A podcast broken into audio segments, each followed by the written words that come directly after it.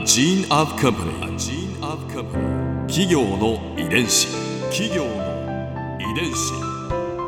全国に546万社以上あるとされる日本の企業、その企業の数だけ理念があり、使命があり、人間ドラマがあります。この番組ではさまざまな企業のトップや社員の方にお話を伺いながら、成長する企業の DNA を解明していきます。企業の遺伝子ナビゲーターは私、知花くららとクオン株式会社代表の武田隆さんです。武田隆です。よろしくお願いします。本日は小田原の鈴廣かまぼこ株式会社社長、鈴木博明さんをお迎えしております。よろしくお願いいたします。はい、どうぞよろしくお願いいたします。今回は小田原の鈴廣かまぼこの成り立ちについて伺います。企業の遺伝子、鈴廣かまぼこさんは神奈川県の小田原を拠点に、高級練り製品の製造販売のほか、飲食業などなど幅広く展開されていらっしゃる企業です。小田原の名物といえば小田原かまぼこ。その小田原かまぼこの中でも特に知られているのが鈴廣のかまぼこですよね。まずはですね、その鈴廣さんの、成り立ちから教えていただけますか？はい。私どもは初めから鈴廣という屋号ではなくて、村田屋五右衛門というような屋号でございましてね。そうなんですね。で、もともとはお魚の卸、例えば箱根の山の旅館に、魚を届けたりね、そういう商売をしておりました。で、かまぼこを、いわば副業で作り始めた、それが今から150数年前なんですけども、そこをですものかまぼこ屋としての創業にしております。小田原のかまぼこってもちろん有名なんですけど、なんで小田原でかまぼこって有名になったんですか？前の海が相模湾ですから、あそこは、いろいろなお魚が取れたっていうこともありますね。それからもう一つは、小田原の地下水がかまぼこ作りにとっても適してたんですね。少し高度が高くて、かまぼこをこう作り方といいますのはね、お魚の身を、粒状に取って、それをお水で洗うんです。それを我々は水さらしって呼んでるんですけど、それによって生臭みを取ったり、弾力をより出すようにしたりしているんですけど、その小田原の地下水がその水さらしにとっても成分的に合ってる、ですから小田原で作ると美味しいものができたというので、もう小田原が名産地になっていくわけですね。創業当時から今に至るまでに、鈴廣ではどういった思いでこのいろんな製品を作ってこられたんですか？そうですね、小田原の前の海からは、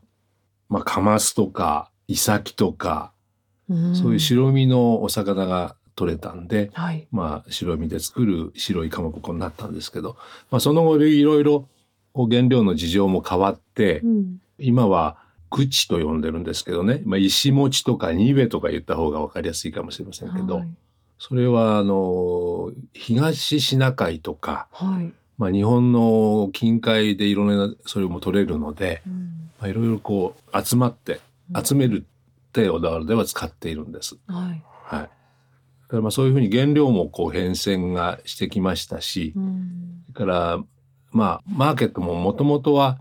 お殿様への献上品みたいなことから、どんどんこう一般的なね、大衆の的なものへ需要って移ってきましたから、そういうことに対して様々に商品開発をしたり、売り方を変えたりして、今があると思ってます。企業の遺伝子、お魚の卸売をやっていて、お魚の加工を始めて、やっぱりその海の幸をいただくというか、命をいただいて、でその加工品も美味しくいただけるってすごく私たちは本当に幸せなことだなと思うんですけれど、うん、食に関わられて何かこう特別な思いとか企業理念とかあったりしますか？そうですね、私どもはやっぱりそのお魚の命をねいただいて、それをこう召し上がる方に受け渡していくっていう、うん、そういう思いっていうのを大切にしたいなと思ってるんですけどね、うん、で実際一本のかまぼこに何匹ぐらいお魚入ると思いますか？全然想像がつかない。例えば20センチか30センチのお魚があったとしますよね、うんはい、それ何匹ぐらいで1本できると思いますか？すっごいいっぱいだと思います。あ、そうわかんないけど200匹とか、そこまではね、そこまで違いますか？200匹、僕1匹1匹はないですよ。大きいやつがだけだったギュッて、20、30センチのやつでしたら、7匹とか10匹とか、そのぐらいは使うんですね、うん、本当にお魚の白身のいいとこだけしか使わないから大変贅沢に使うわけですけど、でも考えによっては命がね、10個の命が1本のかまぼこに入ってるわけですから、とっても尊いものだっていうふうに思って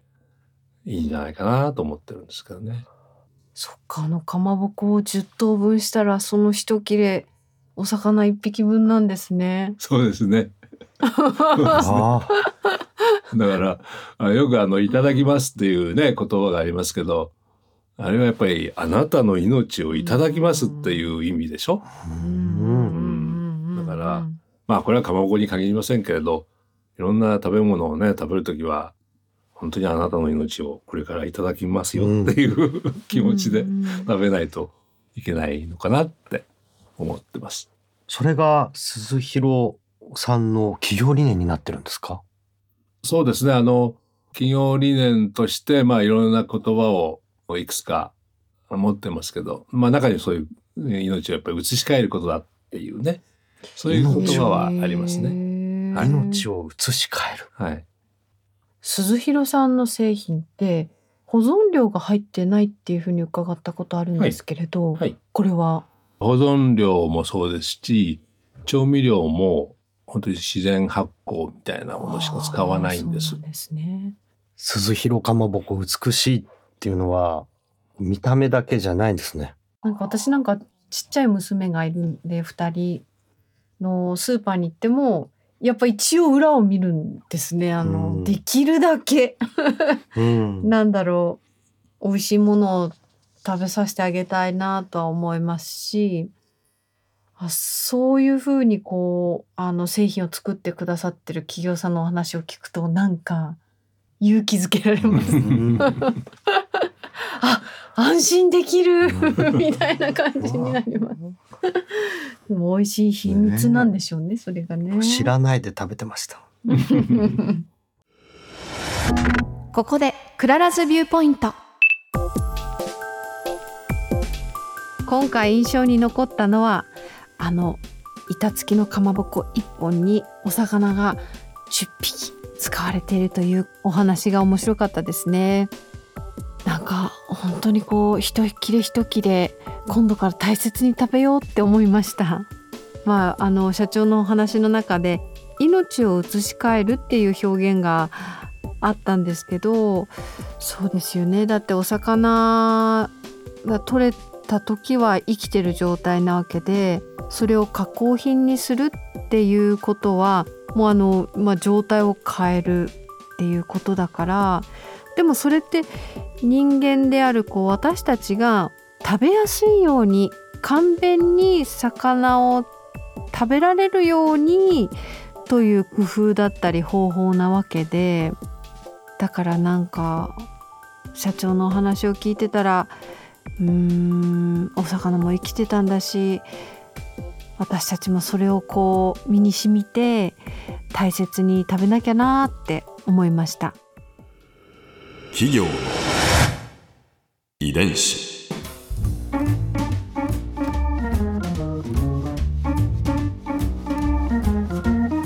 この番組はポッドキャストのほか、スマートフォン、タブレット向けアプリ Audi でも聞くことができます。お使いのアプリストアからダウンロードして企業の遺伝子のページにアクセスしてみてくださいね。それでは来週もまたお会いしましょう。企業の遺伝子ナビゲーターは私、知花クララとクオン株式会社代表の武田隆でした。